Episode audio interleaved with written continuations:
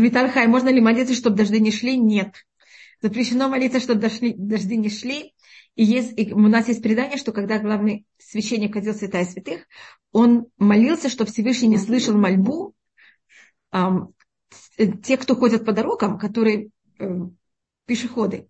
Вы понимаете, пешеходы молятся, чтобы не было, даже не молятся, но у них где-то есть внутри это ощущение, чтобы не было дождя. Так главный священник святая святых молился, чтобы Всевышний не слушал молитву э, Э, вот этих людей. Это мешает солдатам, ведь можно попросить, что в Газе, хотя Газа это совсем, ну, сейчас нам это не место, где мы что-то выращиваем, можно молиться, я думаю, что в Газе не шел дождь. Э, можно молиться, чтобы дождь не мешал. А да, чтобы решит, дождь не мешал. Точно. А Всевышний решит, как ему организовать да, этот дождь. 100%. Да, спасибо. Мы начинаем. Мира. רפואה שלמה ללזר בן מירה. Пожалуйста, Ита. Ванитхава, о чем наша недельная глава? В чем ее основная идея центральная? А, наша недельная глава рассматривается, ну, мы можем это рассмотреть, конечно, с очень многих сторон, но сторона, которую мы, папа Зихнули Баха всегда хотел это видеть, это как мы можем видеть в мире моменты очень тяжелые, которые нам кажутся, ну, самые ужасные, которые только могут быть. Я имею в виду то, что происходит с Яковом, то, что происходит с Юсефом, когда э, Юсеф продан, и это кажется просто, ну, чернее не может быть. И также добавочно то, что происходит, это мы говорим про Иуда, у него два сына уби... погибают, у него умирают два сына. Значит, Яков теряет двух внуков, Яков теряет сына. Йосеф, который в 17 лет был какого-то великим обещанием будущего отца, и для отца, и для него самого, оказывается в тюрьме, оклевет, э, когда его клеветали, так это правильно сказать. Вы знаете, даже в тюрьме есть обычно у заключенных, у них есть уровни, как относятся к заключенным. Есть заключенные, которые как будто рассматриваются но на самом низком уровне. И Йосеф этим его оклеветали именно этим, что он как будто оказывается даже в тюрьме на очень низком уровне, в какой-то мере, как, как все к нему относятся. И вот это ужасный темный момент нашей жизни, эм, и для Йосефа в какой-то мере тут кроме всего этих ужасов, что с ним происходит, что он оказывается вдруг в таких ужасных условиях, те, кто его хотели убить и продать, это его братья. И эти братья как будто тоже праведники. Даже когда ко мне кто-то относится очень плохо, и я знаю, что он плохой, я хороший, это, конечно, ужасно, но хотя бы у меня есть это ощущение, кто хороший, кто плохой.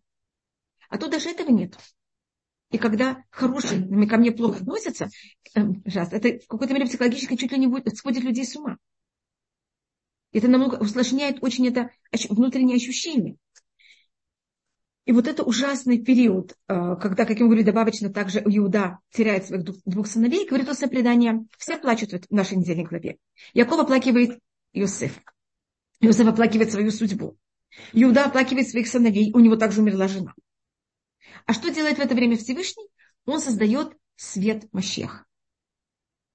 За счет этого того, что делает Иуда, от того, что делает более точно Тама, рождается от Иуда и Тама э, Перец и Зерах, а от конечно, в будущем родится царь Давид. Через 10 поколений. Значит, часто нам кажется, что жизнь ужасная, что это просто вообще ну, невыносимо. От этого ничего хорошего не может произойти. А Всевышний говорит, извини, вы не понимаете, что я делаю? Я сейчас создаю вам спасение.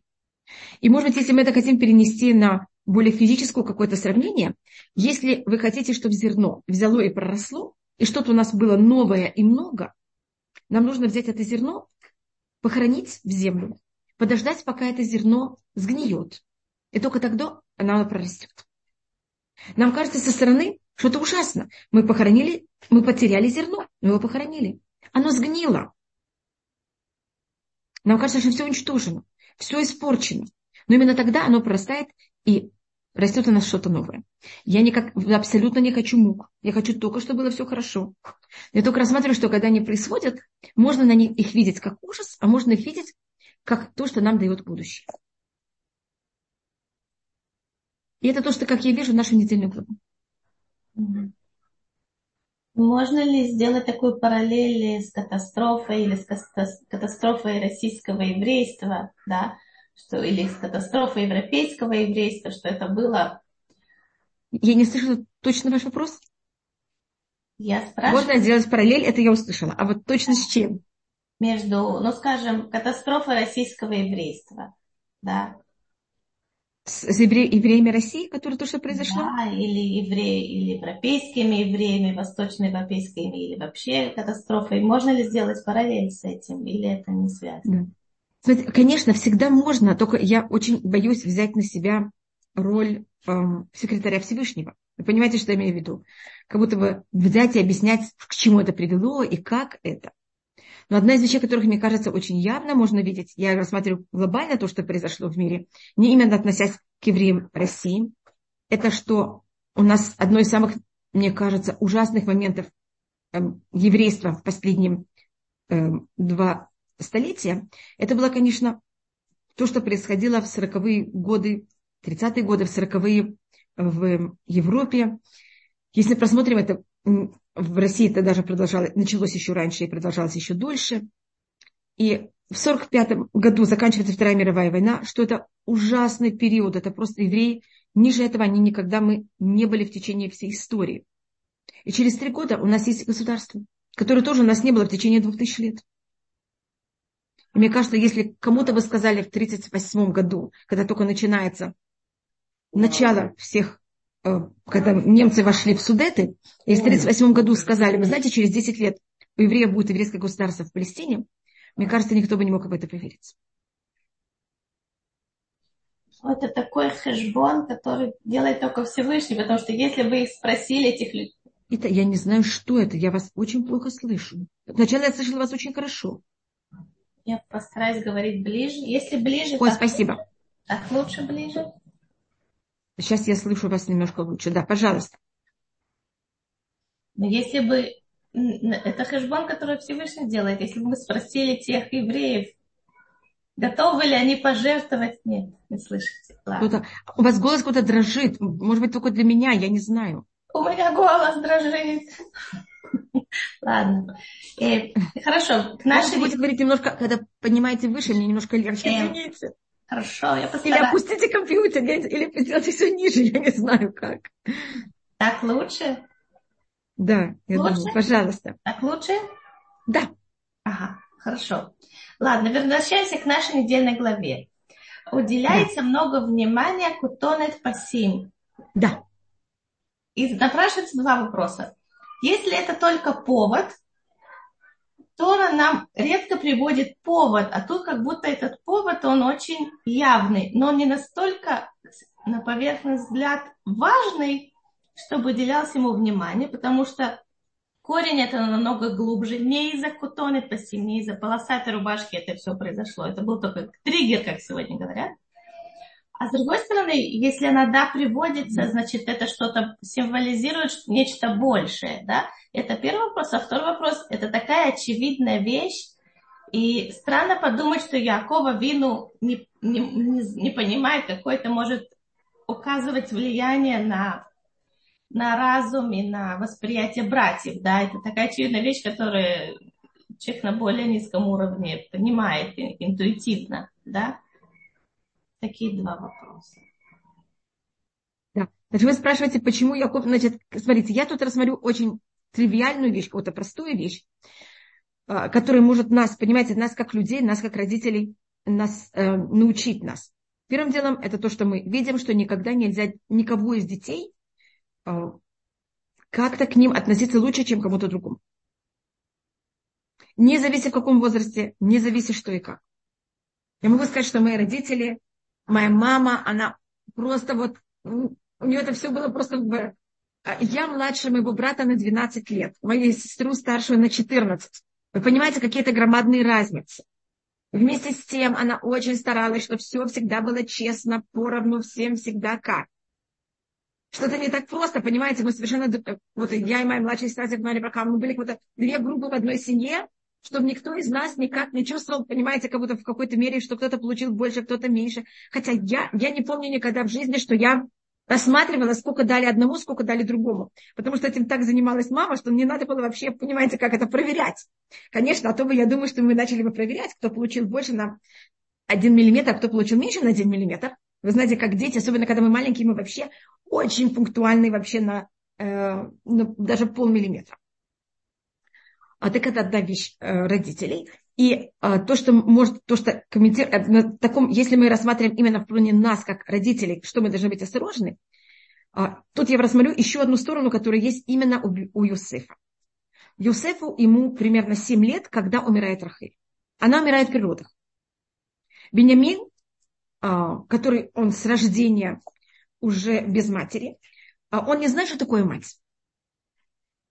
Значит, его берет и усыновляет эм, Бельга, второстепенная жена э, со стороны Рахель, и она для него уже мать. Он ее видит все время как мать, потому что он не видит ничего другого. Йосеф, ребенок 7 лет, он помнит, что такое мать. У всех других сыновей Якова есть отец Яков и есть матери. У Бениамина тоже есть в какой-то мере мать, потому что он не знает ничего другого. Йосеф он тот, кто знает, что такое нет матери. И Яков считает, что он должен быть для Юсефа не только отец, а также мать. И поэтому, так как, скажем, всем другим, они даже нам старше на 7 лет, значит, Рувен на 7 лет старше, 6,5 лет старше, чем Юсеф. Юсеф, он же 11 сын. И поэтому то, что рассматривает Яков, что первым делом они старше, вторым делом, если им что-то надо, кто им купит? их не мать. А он должен для Иосифа быть не только мать, но и отец. Поэтому он в этом в какой-то мере его немножко выделяет. И он был уверен, что братья тоже понимают, что он э, имеет должность не только отца, но только также и матери. А это вопрос не то, что у него есть эта одежда. Нам же не, не важно, мы можем сами пойти купить эту вещь. Нам же важно, кто ее купил и почему он ее купил. Поэтому если эту же вещь ему бы купила Бельга, это было не то же самое. Ему же это не купила мама. Ему это купили, потому что надо. А есть, когда нам дают, потому что нам дают. Поэтому в этом рассматривается а, в какой-то мере вот это трение. Есть меня, что вот это кто на пассив, это была, как вы помните, если я рассматриваю это слово, где она еще находится в Танахе, это по преданию была одежда первого человека. Там же тоже говорится кот not all. И это, этим Яков в какой-то мере подчеркивает, что Иосиф его первенец. И тут у нас есть снова вот это очень тяжелое понятие, которое мы с ним, мне кажется, все время живем. И это понятие теории и практики. Всевышний сотворил мир на уровне теории, и Всевышний сотворил мир на уровне практики. Это тоже называется алявы махшава. А, когда мы, и так как Всевышний на уровне теории сотворил мир идеальным, то, что называется Мамидат один по уровню суда, и потом, а, это было на уровне теории, когда он его создал физически, он его создал на уровне милости и суда. Добавил имя милости и не добавил его вторым, а поставил его на первом месте. И поэтому это то, что у нас происходит всегда. Я задумываю какую-то вещь, когда она доходит до практики, она другая. Потому что так Всевышний сотворил мир, поэтому по-другому не может быть. И то же самое происходит в жизни Якова. Яков задумал на уровне идеаль взять и жениться на ком? На Рахель. Когда дело пришло до исполнения, до воплощения, первая его жена Леа. Вы замечаете, как то же самое. А Рахель, которая была задумана в идеале, она вторая. Точно так же, как, как имя Всевышнего во время сотворения уже мира, оно было сначала имя милости, а потом имя суд. Хотя на уровне замысла это было именно на уровне имени, имени суда. Для Якова у него есть также, за счет этого, так как мир так сотворен, сын, когда это воплощается, сын на уровне первенец, более точно, на уровне воплощения. И он, конечно, первый, потому что во время воплощения первый это не то, что мы задумали. Иосиф, который был его первенец на уровне воплощения. Не, извините, на уровне того, что он задумал. И поэтому Яков относится к Юсефу как к своему первенцу. И поэтому он ему передает вот этот кто на спасибо.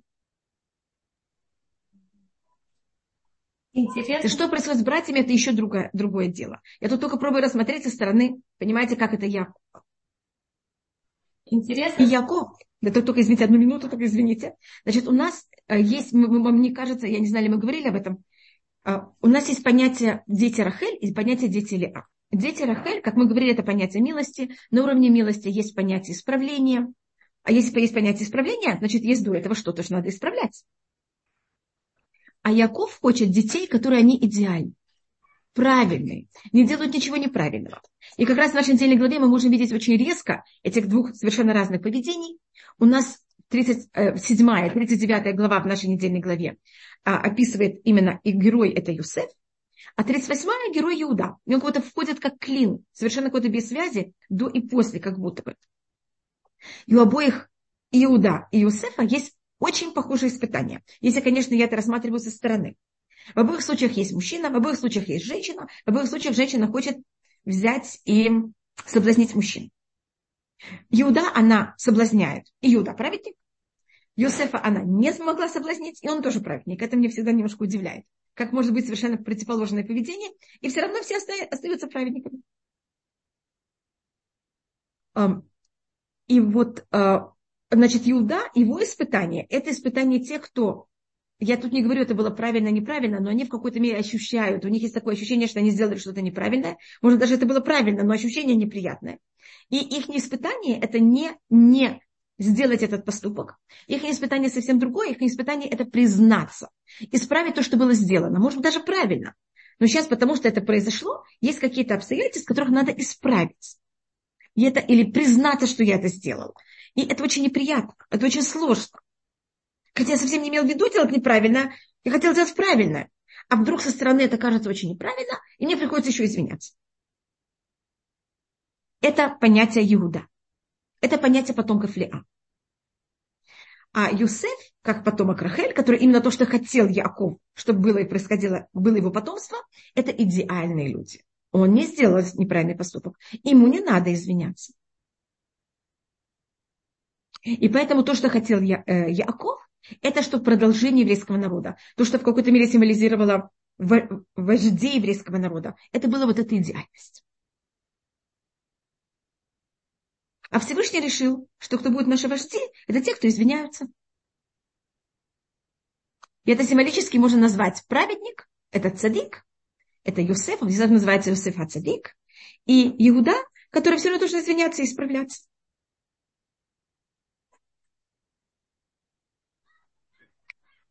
То есть иногда может быть такое, что человек очень сильно расстраивается из-за какого-то своего поступка, не понимает. Извините, извините я снова вас не слышу. Только а. я должна сказать, Рафуа Шельма Даниэль бен Ефрем.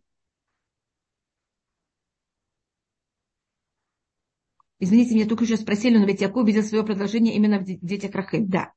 И, и в ее первенстве. В, част, в частности, братья это же знали, да, но братья, то это целый вопрос, что было между братьями Иосифом, это в какой-то мере и это то, что называется между детьми Рахель и детьми Леа, это у нас целая такая тема. Конечно, Виталь Хая. Пожалуйста. Расскажите, это интересно, то, что вы начали говорить сейчас. А Виталь Хая. То, что вы начали. Вот это трение между детьми Рахель и детьми Лиа, да только, я не знаю, это вы должны решить, у нас есть еще 6 минут. Я вижу, что Вера и до этого Надя, по-моему, подняли руки. Ну, это э, потом. И, э, значит, вот в еврейском народе теоретически это такая, это одна из самых наших, как может быть, сложностей в еврейском народе, это то, что мы все не от одной матери не только не от одной матери, это было бы еще, может быть, даже, я хотела начать до этого. Вы знаете, что у Авраама был только один сын, который его продолжает. У Ицхака только, также только один сын его продолжает. Якова их 12. Это уже какая-то проблема. Но это было бы еще полбеды. Извините, что я так это называю. Так решил Всевышний. А Всевышний мог сделать так же, что у Якова был только один сын, который его продолжает. А он, эти 12 еще поделены на четыре матери. Понятно, что каждая мать дала нам другую э, черту характера и другое в какой-то мере видение мира. Но этих четыре можно поделить на два, как потомки Рахеля, потомки Леа, потому что Бельга и Зильпа, они же были второстепенны, каждая к другой э, жене. И это, конечно, создает трение. И вот в еврейском народе считается, что самая в какой-то мере сложная вещь, с которой мы должны в какой-то мере как-то справиться, это э, вот это желание наше все время делиться, не, не желание, а наша в какой-то мере э, сложность жить всем вместе. Значит, Всевышний хочет, и это наше величайшее испытание, чтобы у нас был, было вот это совершенно разные взгляды. И это очень важно, что у еврейского народа есть разные взгляды. Этим мы очень многосторонние. Еврейский народ очень богатый. Я всегда вижу, как нас так, такой э, громадный, громадная мозаика, разноцветная. Или это а, можно рассмотреть? Духовно, нет, вы сказали, еврейский народ богат. Я имею в виду, вы имели в виду богат как личность, как бы, как э, не, да. не земными богатствами, а... Да, и, и разносторонними также в какой-то мере экономии, на всех уровнях. Мы, иудаизм не должен быть однотипный. Наоборот, мы очень многогранные, и это наше богатство. Но проблема когда каждый из нас видит мир совершенно другими глазами, вместо того, чтобы я, мы пользовались видели, посмотрите, как хорошо, вот он видит так, он видит другую сторону, он видит другую. Так мы же видим весь мир со всех сторон. Вместо этого мы начинаем то, что он, если я вижу по одному, он по-другому, значит, я не права, он меня ставит в опасность. И тогда у нас начинается тренинг. Каждый должен быть очень уверен в своем месте, и тогда нам намного легче, понимаете, как воспринимать мнение других, и это нас обогащает. И это очень большое, в какой-то мере, это, вот эта точка сложности еврейского народа. И как вы знаете, мы были изгнаны из Израиля во время второго храма из-за того, что называется синат хинам, э, без причины ненависти. А вот это деление, понимаете, на группы. Если как всегда есть такой анекдот, что если есть два еврея, есть три эм, синагоги.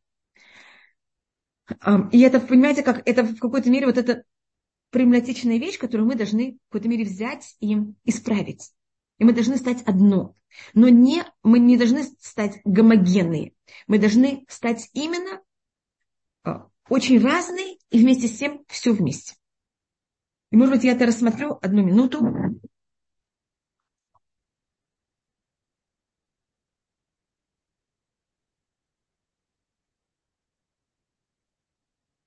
Извините, что это не приготовила заранее. Вы знаете, что еврейский народ называется, что мы один народ. Один на иврите это Ихад, может быть, я это уже показывала. Алиф это один, Хет это восемь, Далит это четыре. Если видите, если я беру все это объединяю вместе, у меня будет 13. У нас есть, конечно, не 12 колен, а 13 колен. Так вот это особость единственного еврейского народа. Мы одно, которое не гомогенное, это не единство, а это именно что-то, что составлено из совершенно разных вещей, разных взглядов, разных сторон. И именно вот это то, что должно быть еврейский народ. И вы знаете, что в еврейском народе, э, в еврейском календаре у нас также год. Год это одна вещь. Это, не знаю, извините, вещь, это одно время. Но у нас в году есть 12 разных месяцев. Каждый месяц мы одеваемся по-другому. Мы чувствуем себя по-другому. У нас ощущения другие, но это все год. Это все одно время. Но в еврейском, поэтому 12 колен параллельно 12 месяцам. И как в еврейском календаре вместо 12 месяцев могут быть 13, у нас то же самое. 12 колен в некоторых случаях рассматривается как 13. Рассмотреть, конечно, тут можно войти именно в чем было трение между потомками Рахели и потомками Лиа. Понимаете, как? Но это уже, когда мы входим уже внутрь самого. Я просто говорю то, что не только там было, а то, что происходит у нас все время. Можно ли поделить год? Наверное, наверное, Роша Шана и Йом Кипур это, это период Рахель, а где-нибудь э, Песах это Иуда, нет? Да, можно так рассмотреть, конечно. Значит, видите, у нас даже год, у нас есть начало года, это Тишрей, у нас есть начало месяцев, это не сам. Или наоборот, там это Иуда, это можно поделить. Смотрите, у нас есть два понятия, даже два полюса. В течение года у нас рассматривается глобально, что есть четыре полюса, если это зима, э, осень и весна, и, и у кого-то у каждого есть свое. Как у нас есть четыре проматери, говорится в Мишне Ахбара Шейшалимим. У нас есть четыре начала года. Барба Пракима Улам Лидон. Четыре раза в году мир судится. Это понятно, что я пробую рассмотреть. У нас есть в какой-то мере разные точки. А есть времени. ли параллели конкретные с каждым периодом года? У нас есть параллели всего. Понимаете, как каждый раз, когда мы говорим про четырех, у нас есть параллели всего. И, и можно это... я говорю, я говорю глобально, понимаете, как это. И значит, то, что рассматривается, это как, эм, что важно как будто в еврейском народе. Мы даем приоритет тем, кто ведут себя всегда правильно, сдержанно. Это говорится про Юсефа в нашей недельной главе. Ваймаэн, он отказался. В следующий год говорится Бейтапак, он сдержался. Или, но тогда, и как говорит в следующей недельной главе Йосеф о себе, это Элюким Аниры. Я боюсь Всевышнего. У нас есть трепет перед Всевышним, у нас есть любовь к Всевышнему. Правильно, что у нас была какая-то гармония между этими двумя эм, эмоциями. А, потомки Рахель, у них более вот это понятие трепета перед Всевышним, как вы сказали. А у потомков э, Леа у них более любовь к Всевышнему. Мы должны делать, и у нас в Торе есть вещи, которых нельзя делать, и мы должны сдерживаться, а вещи, которых надо делать. И у каждого из нас есть люди, которые более доминантны в том, что у них более доминантно, что они очень сдержаны, и они тогда более занимаются тем, что нельзя. И вот они то, что нельзя, никогда не дотрагиваются до него. Есть люди, которые более хотят очень много сделать и дать миру. Это корень этого, это любовь, это говорит тогда Хашем. Но вы знаете, если я хочу взять и приготовить и всем очень много дать, и я хочу принести сейчас вам всем 10 стаканов чая, и сразу всем, у меня пол будет мокрый. Если я хочу вам принести чай и оставить мой пол чистым, вам возьмет долгое время, пока я вам донесу все эти 10 стаканов. И это всегда вопрос, что, понимаете, какой приоритет. И у каждого из нас есть характер немножко другой. Если это смешано. Что вы Хорошо. Говорите? Хорошо, если человек четко понимает, где он. А если это, но мы же все перемешались, если это смешано. Конечно. Конечно, у всех нас есть от него, мы уже так много раз переженились. Через... Да, Малка, одну секунду. Э, э, у нас глобально рассматривается, это у нас такое очень древнее предание, что разница между еврейскими общинами, это именно не мы все имеем все, а вопрос, какой процент какого колена в каждом из нас. И считается, что евреи Ашкназин, евреи из э, европейские евреи глобально, в них немножко больше повышенный процент потомков Рахель. Поэтому у нас такой характер более, мы будем заниматься тем, как никому не навредить и ничего не сделать неправильно. А у Сфарадим немножко больше, большой процент потомков Лея. Но это у нас есть и там, и там то же самое, только это тоже создает разницу в, э, в этой мере в нашем поведении, в нашем менталитете. Но всюду есть все. Я не могу сказать, есть и там, и там такие, такие личности, понимаете? Только говорю, где немножко преобладает одно, и где немножко преобладает другое. Если продолжать параллель с Иуда, вы сказали, что его э, испытание было извинить. Я вас не слышу? Не слышно. Вы сказали, что испытание Иуды было извиниться, то есть после того, как произошло, да? Нет. Не знаю, что со мной. Я, может, перейду в другое место. Вы извиняюсь.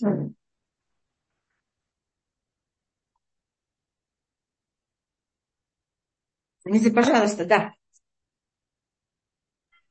Так лучше? Так, так лучше. Так лучше.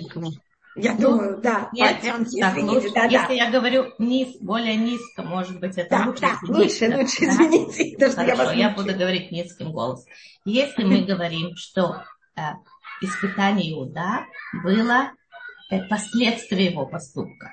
То есть, 100%. Может быть такое, что человек сделал какой-то поступок и страшно переживает, но не понимает, что его испытание не сам поступок, а последствия, например, как он теперь относится к людям, он погружен в себя, или он э, пытается, да, то есть да. мы иногда неправильно расставляем акценты, где наши испытания. Сто процентов. Значит, мы считаем, что момент, когда поступок сделан, сейчас то, что, чем мы должны заниматься, это не плакать, переживать, осуждать, а исправить. И цель – это исправление. И даже если мы занимаемся там Эм, в какой-то мере переработкой и думаем, почему и как мы это сделали, это для того, чтобы мы в следующий раз так не сделали. Или как исправить, или как предотвратить. Мы не можем относиться в прошлое. Зачем его оплакивать? У, Иуды не было возможности исправить. Он не мог переиграть назад. Да? То, что сделано, как говорится, сделано. Поезд ушел. Ни у кого нет возможности идти назад. Мы только можем идти вперед. Исправить час – это просто признаться. Если есть случай, когда это единственное, что я могу сделать сказать, извините, и подумать, как можно компенсировать человека в такой ситуации. Но проблема, что что бы я ни делала, потом я себя ощущаю очень дискомфортно. И это меня приводит к скромности. Что тут есть очень хорошая сторона, а, стороны Иуда. Один из самых тяжелых пороков человечества – это высокомерие. И это вещь, которая, да, проблематична и может быть проблематична у потомков Рахель. Это ощущение полноценности и надменности к другим людям. А у Иуда это намного меньше, потому что он все время ощущает, как он не прав. Ему надо признаваться все время. И он тогда намного более ощущает и понимает слабости других людей. А если я сдержалась и вела себя правильно, вы тоже должны были держаться и вести себя правильно. Как вы посмели? Извините, что я так... Ну, вы понимаете, что я имею в виду. Сейчас, рассма... Сейчас рассматривая, я вижу, что моя мама это потомок мой. Ну, ладно, оставим. Извините, у меня такая проблема. Я не знаю, что у меня сегодня. Но не сегодня, я потом, я не знаю, как я попрошу, чтобы мне что-то сделали. Я не знаю, это у меня или у вас, но у меня какая-то с этим сложность. Попробуем э, разобраться с последствиями. Если мы берем кутонет пассин, да. кутонот ор превратились в пассин. Это тоже символично, что пассин это не одинаково. Это светлая полоса, темная полоса. Это тоже символизирует разные стороны чего-то. Туалет пассим, там есть очень много, есть мнение, что пассим это пасаят, что они были до конца руки, и в какой-то мере символика того, что он не должен работать. Хотя Юсеф потом становится рабом и работает. Потому что когда вы рабочий, вы не можете иметь одежду до этого. Вы должны ее закатить. Есть мнение, что пассим, конечно, это Йосеф этим очень дорого расплачивается, это аббревиатура всех его неприятностей. Это Потифар, Сохарим, кто его купили, эм, Ишмаилим и Медианим. Йосеф был перепродан четыре раза. Поэтому часто, когда вы хотите что-то кому-то дать, продумайте, может быть, он потом с этим будет очень дорого расплачиваться. А что такое? Вы знаете, в нашем мире ничего нет бесплатно. За любую вещь надо потом расплачиваться. У нас осталось, надо поговорить, может, зум после урока, блин, это я постараюсь. А, извините, Надя еще кто-то подняли руки, я не знаю, ли вы хотите сейчас или потом, пожалуйста. Давайте включим им микрофон. Нади и э, Маргарите. Маргалит. Маргалит это Надя. И была еще одна. Ага, я смотрю, а вот... кто у нас поднял руки. Магалит, пожалуйста. Мы вас слушаем. Алло, доброе утро, меня слышно? Доброе утро, да-да-да, конечно. Да, во-первых, спасибо вам огромное. Вы знаете, я всегда считала, что Ханука и и Пурим – это два наших самых главных праздника, потому что они сделаны нашими руками. И тут вдруг да, конечно. вы говорите, что оказывается, что в Хануку создавался свет, свет Машеха. То есть для меня да. это как вообще невероятное открытие. И в связи с этим я хотела у вас спросить, если Авраам заключил союз с Плештим, и они имеют да. в каком-то каком-то виде уда, уз, уздечку, как, которая да. может на нас влиять. А Машех да. должен прийти на ослике. И на да. ослике тоже уздечка. Ну, в принципе. Да. Вы скажите, пожалуйста, вот и учитывая, что в каком состоянии находится сейчас наша страна и наш народ, вообще все в мире, не только наша да. страна, вообще все да. мы. Может Я ли думаю, это что... да. чем-то, что вот они удерживают приход Машеха тем, что удерживают, ну как сказать, вот даже вот все эти события именно с Плештим, которые происходят вот да. после Рошашана, это может как-то да. иметь какое-то отношение именно к Машеху, и могут ли они удерживать этой уздечкой приход Машеха, если он на ослике должен прийти? Прийти, да. У нас есть два варианта, как он может прийти. Он может прийти на ослике, он может прийти на облаке. На облаке это говорится в книге Даниэль. А почему-то все говорят на ослике. Я бы хотела, чтобы мы говорили также про облако. Облако имеется в виду очень, понимаете, как это очень легко и приятно. Я думаю, что это, если мы говорим про удержать, может быть, я тут скажу очень несложную, э, как называется, фразу. Это говорит нам эм, Раби Акива. Он это говорит в, эм, в комментарии на песне песней. Я обычно это Мидраш не говорю, но просто вы меня немножко потянули за язык, это называется, извините. Надя, и я все-таки это говорю. И говорит об этом э, Раби Акива, что для еврейского народа муки, они очень красивы. Почему-то еврейский народ становится очень хорошим, когда ему плохо. Вдруг мы всех любим, мы всем помогаем, мы все думаем один о другом. А когда нам хорошо, почему-то мы это забываем. Это, конечно, очень неправильно, мы должны помнить это всегда, также когда нам э, хорошо. И поэтому у Раби Акива есть такая притча, что есть лошадь, белая лошадь. Это считается такой, понимаете, как это? И на белой лошади, если вы ставите узде, красного цвета уздечки, это очень красиво. И считается, значит, еврейский народ это как белая лошадь, а красные уздечки это муки. И для нас красивые эти красные уздечки. Понимаете, это уздечка, это то, что в какой-то мере в наш момент это филистимляне. Они э, будто нас делают хорошими. Значит, я, то, смотрите, я ничего не знаю, я ничего не могу сказать. Мне кажется, мы говорили, я говорила уже об этом в других местах. А, мы, это у нас говорится в, в устном предании на книгу Ишаяу, что перед приходом Ашеха а, у нас должны быть какие-то не очень простые события. Насколько они будут непростые, зависит от того, как мы будем себя вести. А, и это зави... чем мы будем себя более... То, что я говорю, только одна сторона, и это как раз сторона нашей недельной главы, э, Пашат Ваешель, когда говорится, что, что мы в этот первый раз, когда проявилось вот это трение внутри еврейского народа между коленами, когда был продан Юсеф, и как раз то, что интересно, когда мы сейчас, у нас же не также Ханука, и в устном предании в Гимаре, в Масахат Шаббат, когда говорится про Хануку, и это единственное место, где говорится про Хануку, вернее, там все законы Хануки, это говорится именно в связи с продажей Юсефа. Когда мы взяли и кинули Юсефа в яму. И с этим связана Ханука. И если мы возьмем и сможем как-то вот это трение между нас взять и как-то не пользоваться это один против другого, а наоборот, видеть в этом дополнение один другого и помощь один другому тем, что он размышляет и видит мир по-другому, у него другая ментальность. За счет этого все эти неприятности, они эм, уйдут. А если мы в какой-то мере это сами не сможем исправить, тогда придется Всевышнему дать нам какие-то муки. Извините, замечаете, уздечка – это то, что берет объединяет кого-то лошадь. Вот вы понимаете, как это? И делает так, что с лошадью можно ехать во все стороны, но у уздечка есть две, два, как называется? Понимаете, как две руки. Эм, я не знаю, как называется. Эм, две веревочки с двух сторон.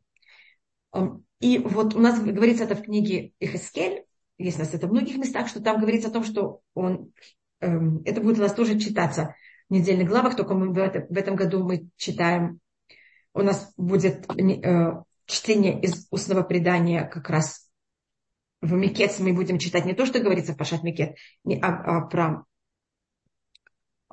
э, про Хануку, но Пашат Вайгаш мы это будем читать, о том, как там э, это это отрывок из пророков, который говорится, который читается в Шаббат, в Пашат Вайгаш, там говорится о том, как в книге Хескель, как э, Всевышний говорит Хескелю, возьми одно дерево и напиши на него Иуда и все его друзья. На другом напиши Юсеф и все его друзья. И возьми это в твои руки, и эти два дерева срастут у тебя в руках. Значит, мы не должны быть, это не будет одно дерево, это будет два дерева, которые срастаются. Это понятно, что я пробую смотреть. У нас, да, еврейский народ всегда останется многосторонний, но мы сможем все быть вместе. И если вот мы это сможем сделать, тогда у нас будет все достаточно благополучно. Но у нас вот этот период, он, э, мы это рассматриваем как период родов. Вы знаете, что невозможно родить ребенка, не проходя схватки. И я так вижу, может быть, я не права, что где-то с 1933 года я беру специально 33 год, это год, когда нем, э, Гитлер пришел к власти, и примерно это время Сталин также пришел к власти. И это время, когда у нас начинаются очень тяжелые схватки в близком народе. И каждый раз Всевышний нам дает схватки и смотрит, мы в состоянии дольше или нет. И прекращает. Потом еще раз схватки и прекращает. Но через 10 лет, 100 лет с, этого, с этой даты. Ну, мы уже почти 100 лет, да. И вот, чтобы Всевышний нам помог, что это уже были последние схватки. Но глобально считается, что есть по тому, как пишется в пророках, нас еще что-то ждет, насколько это будет нам болезненно и насколько нет, это зависит от того, насколько, я, видите, я даже не говорю о соблюдении законов глобально. Я говорю только одной вещи. Уметь, это наша отдельная глава, а, видеть то, что другой думает по-другому, как это меня обогащает, а не как это против меня. И это тоже в какой-то мере уздечка. Понимаете, как когда мы берем и объединяем. И шашим язор. Но уздечка можно пользоваться против другого, а можно пользоваться с помощью и в кого-то в сторону другого. Да, Надя, вы совершенно правы.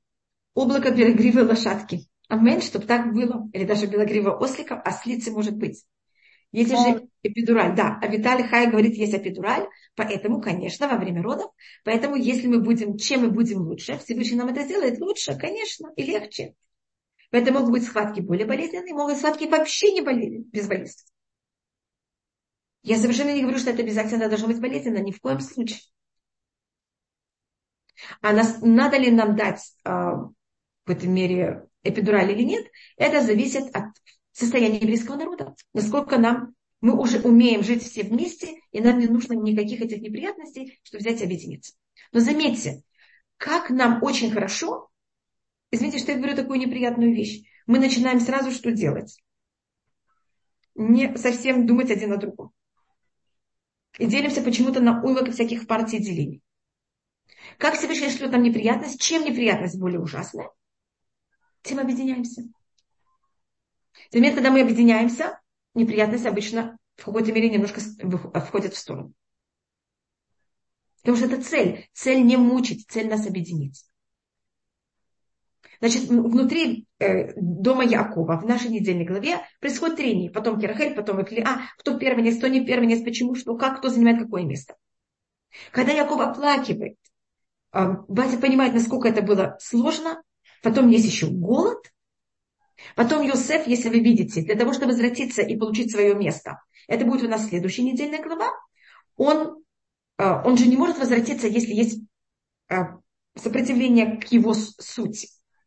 Поэтому он должен как-то создать внутри еврейского, э, внутри своих братьев возможность его воспринять. Поэтому у нас есть все сложности, которые Йосеф делает братьям. А, особенно он это делает Бениамину, который Бениамин тоже сын Рахель. Поэтому он так именно делает проблему Бениамину. Понять, насколько братья будут согласны принять суть Рахель. Очень чувствуется, что он внук Ривки. Я не слышу вас? Очень чувствуется, что он внук Ривки. Йосеф внук Ривки. Йосеф? Внук Ривки. Да, наход. Нахуй, нахуй. Видите, есть такая... но ну, более мы рассматриваем, конечно, устное предание это более немножко рассматривает Рахель с какой-то примесью Яков. А Яков сын Ривки. Но и у нас считается, что Яков, у него есть вот это понятие чуткости к другому, оно у нас есть только у Ривки и у Якова, только у этих двух людей. И реагировать на то, что делает другой. И иметь в виду, кого-то иметь другого в виду перед тем, как я отношусь к другому, зависит от того, кто он такой. А не просто отношусь к другому, не зависит от того, кто он такой.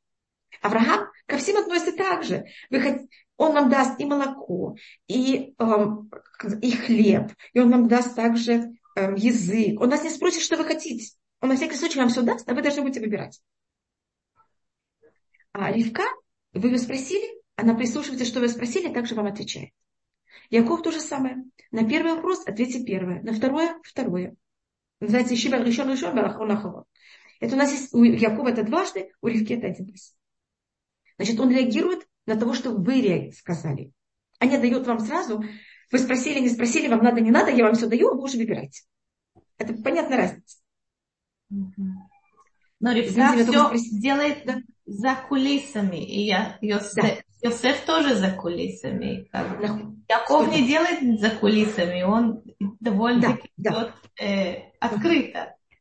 Я, Яков, э, извините, Йосеф, точно так же, как Ивка, они создают сцену. Да. И они всегда приведут к тому, что они хотят, только очень через, без того, что даже другие заметили, к чему они их привели. Mm-hmm. Это такая нежность. Понимаете, как это? Я хочу, чтобы вы поняли то, что я хочу, чтобы вы поняли. Я вам это не скажу. Вы сами до этого дойдете. И это, и это возьмет время. Ему все равно, что это возьмет время. И он, он не совсем актер, он также, но, но в контрасте с Ривка, Йосеф также сам актер. Он не только режиссер. Йосеф, он и актер, и режиссер.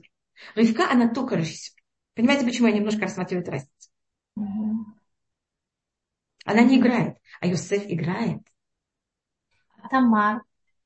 Но это будет у нас следующее, и видите, нам, нам возьмет две недельные главы, пока это дойдет до того, что Йосеф хочет. И у него есть время. Но он тогда возьмет еврейский народ, и еврейский народ станет тем, я имею в виду, его братья станут и поймут то, что он хочет, чтобы они поняли. И только тогда он раскроется, сказать, скажет я Юсеф, и семья его сможет принять. Значит, у нас есть ужасная вещь. Сейчас у нас также есть пленные Лёля Фахад и э, заложники. Когда человек исчезает из какого-то места, в мире нет, хотя мы знаем, что есть э, пустота, э, пустота того Чели, который доказал, что есть пустота в мире. Обычно в мире нет пустоты. Если бы кто-то исчез, сразу это место занимает кто-то другой. Когда потом это, кого место заняли, возвращается, ему очень сложно. Ему сложно и среде сложно. Это все не очень просто. Видите, мне только это похоже на то, что расширил, расширил эшелон и начал отбрыкаться. Спасибо. Да, да, точно. А почему заповедь уважения родителей в Туре всегда лучше выполняется не время, а у Якова и даже Авраама в меньшей степени? Да. Эм, вы совершенно правы, это у нас, но уважение, это рассматривается разница между уважением неевреев и уважением евреев родителей. Есть понятие, и это вообще понятие, когда устное предание нам показывает а, любую, исполнение любого закона, он нам показывает, как это евреи исполняют, как это не евреи исполняют. Так как уважение родителей, это считается одна из самых логичных и базисных законов. Потому что начинается с момента нашего рождения – Значит, я могу, и может быть я рассмотрю пример. Когда рассказывается про Дама Бенетина, который он символика уважения, и Исава, который символика уважения родителей не евреев, так когда спит отец Дама Бенетина и хотят купить у него драгоценный камень, который явно и отец бы хотел, чтобы этот драгоценный камень был куплен, но ключи под подушкой отца, он отца не будет будить. Я думаю, что мой бы папа на меня потом бы накричал. И сказал, ты должна была меня разбудить, чтобы я получила эту сумму денег. Значит, вы понимаете, это немножко, на иврите называется гошпаке. Вот есть уважение родителей, мы так все уважаем, не зависит от обстоятельств.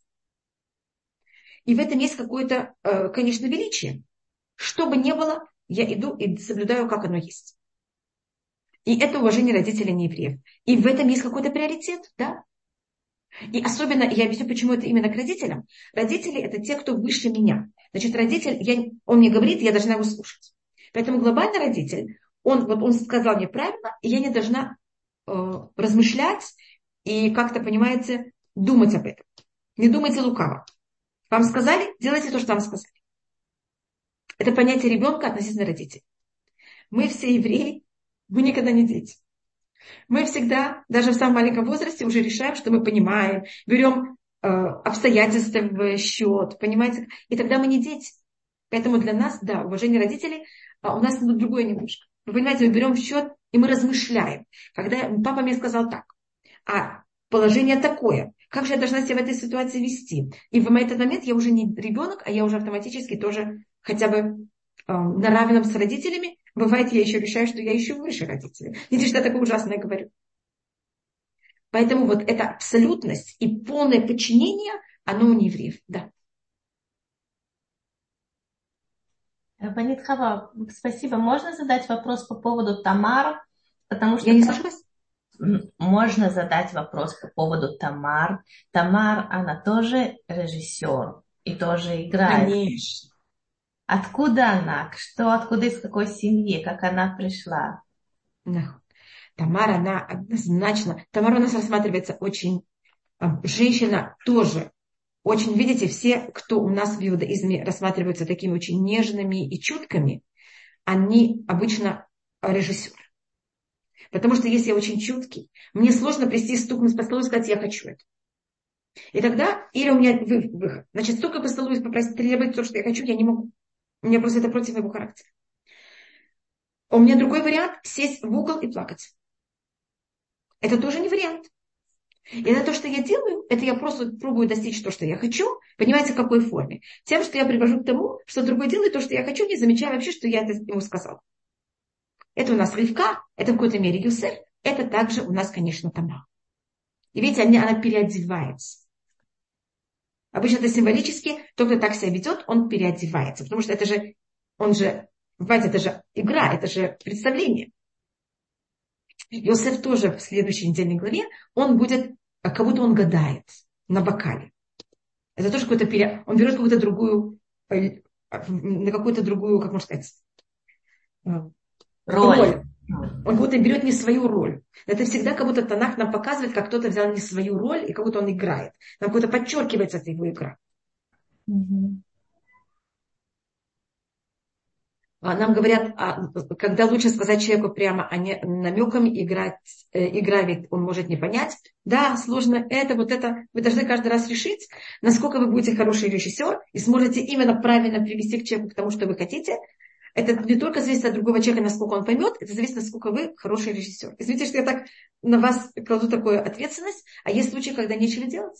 Человек никогда ничего не поймет. Но тогда обычно и прямо он ничего не поймет. Не всегда, конечно. Можете попробовать. Я могу сказать, что в, моей, в моем опыте, если я пробовала донести что-то до другого не в прямой форме, и он не понял, если я потом в следующий раз пробовала донести прямо, он тоже не понял. Потому что это какое-то его нежелание или невозможность воспринять. А если у него есть возможность воспринять, обычно и косвенно, не всегда, конечно, но в 90% он и косвенно до этого дойдет. Но снова я не могу сказать 100%, есть, конечно, всегда разные Э, люди и разные понятия, но обычно это не, это какое-то нежелание внутреннего этого человека это и воспринять. Но не всегда. А, Леа, это правда, что Тамар первая молилась в Хевроне, просила помощи, когда уходила в дом отца после смерти двух мужей. Да, есть такой мидраж. А, значит, Тамар по преданию, она потомок Шем. Шем у нас первый, кто был священник после потопа. И у нас также есть такое понятие, извините, что я больше не рассматриваю про Тамар, у нас рассматривается, просто я вижу, что у меня уже осталось только две минуты, у нас э, в еврейском народе есть, если мы говорим о вождях, у нас есть два каких-то главных вождя. Это царь и главный священник. И у нас обычно священники и цари, они э, в какой-то мере женятся вместе. Вы знаете, элита женится на элиту. Так Иуда, от которого должен произойти будущий царь, Э, в какой-то мере, понимаете, как это берет себе в жены а, дочь священника. Мы это потом увидим также, а, только в, обратной стороне, стороне Аарон. Аарон, который будет первый священник, главный священник, его дети будут вообще рождение, вообще понятия священников. Его жена Элишева, она дочь э, Аминадава, который был потомок Переца, который был потомок Иуда. Ее брат, он вождь колена Иуда, и от него достаточно в какое-то время, через несколько поколений рождается царь Давид. Значит, она дальняя-дальняя тетя царя Давида. Поэтому священники, они снова, у них на 50% кровь колена Иуда, кровь царей, на 50 священников. И мы вот, эту, вот эти э, браки мы встречаем очень часто. И э, то, что символизирует еще э, Тамар, и это вещь, которую мы видим тоже в колене Иуда, священники у нас символизируют э, именно именно со стороны женщин, а, они имеют право только жениться на женщин, которые не имеют никакого прошлого. А с другой стороны, в колене Иуда наоборот, чем эта женщина прожила больше, в какой-то мере увидела больше своей жизни, сделала решений своих, она в какой-то мере именно та, которая будет в будущем мать царя. Царь должен быть очень сильный человек. А в книге царей всегда на нас каждый царь, потомок Иуда, будет говориться, кто была его мать. Если его мать была недостаточно сильной женщиной, ее сын не может быть царь. Поэтому имя э, его матери всегда пишется. И заметьте, э, Тамар, которая от нее, конечно, рождается Перец, от которого, конечно, рождается царь Давид, она была два раза в браке до этого. Это ее третий брак. Это женщина, которая прошла очень много. И она не отчаялась. И она вышла замуж третий раз, и она привела к тому, что она выходит замуж третий раз. Хочет этот мужчина или не хочет, она от этого будет. Только, конечно, в своей очень, понимаете, как это, такой нежный форм. Она могла взять, прийти с этими вещами, которые дал ей Иуда, и бросить их на стол. Она этого не делает. Она дошлет Иуда. Иуда мог это спокойно взять, кинуть в печь и сжечь. Видите, у нее есть, в какой-то мере, видите, насколько она чуткий человек. Иуда признается в конце. Это ему стоило очень много. Он думал несколько раз это кинуть в печь. Но, видите, она решила, что будет, то будет. Но она его не опозорит публично. И она пошла на это. Видите, сколько сил ей надо было. Значит, у нас или мы очень нежные, и у нас тогда нет сил ни на что. Или мы уже очень мужественны, и тогда мы сломаем стены. А Тамар это и то, и другое одновременно, только только с плюсом. И это очень непросто. Спасибо большое, Рабанит Хава. У нас есть вопрос, Что который мне прислали на WhatsApp, и я очень-очень да. вас прошу. Это вопрос, наверное, касается нашей прошлой темы. Мы коснулись Хануки и Пурима в сравнении, и мы да. и, э, обсудили то, что в Пурим нас хотели уничтожить физически, а в Хануку духовно. И наша слушательница да. спрашивает, а можно сказать, что у нас сейчас ситуация, когда нам грозит и физическая опасность, и духовная? Я не думаю. Я думаю, что мы сейчас глобально, то, что нас хотят уничтожить, это именно как в Пуриме. Им все равно, я соблюдаю законы или нет. Я имею в виду наши враги. Мы, сами евреи, себя ставят в духовную опасность. Но наши враги, то, что они хотят уничтожить, это именно нас физически, как в Пуриме. Угу. Понятно. Это Спасибо. то, что мне кажется. Спасибо. Поэтому все равно, соблюдает кто-то закон или нет. А у меня спрашивает Рахель, Иуда был именно в том, что он был с блудницей, или в том, что он не отдал козленка? Ни то, ни другое. А у Иуда не считается, что у него была проблема. Всевышний это все сделал так, что именно так должно быть. И у нас есть предание, что Иуда до этого, у него умерла уже жена. Тут нет никакой измены даже его жены, хотя по еврейскому закону можно и жениться, есть многоженство. Да извините только.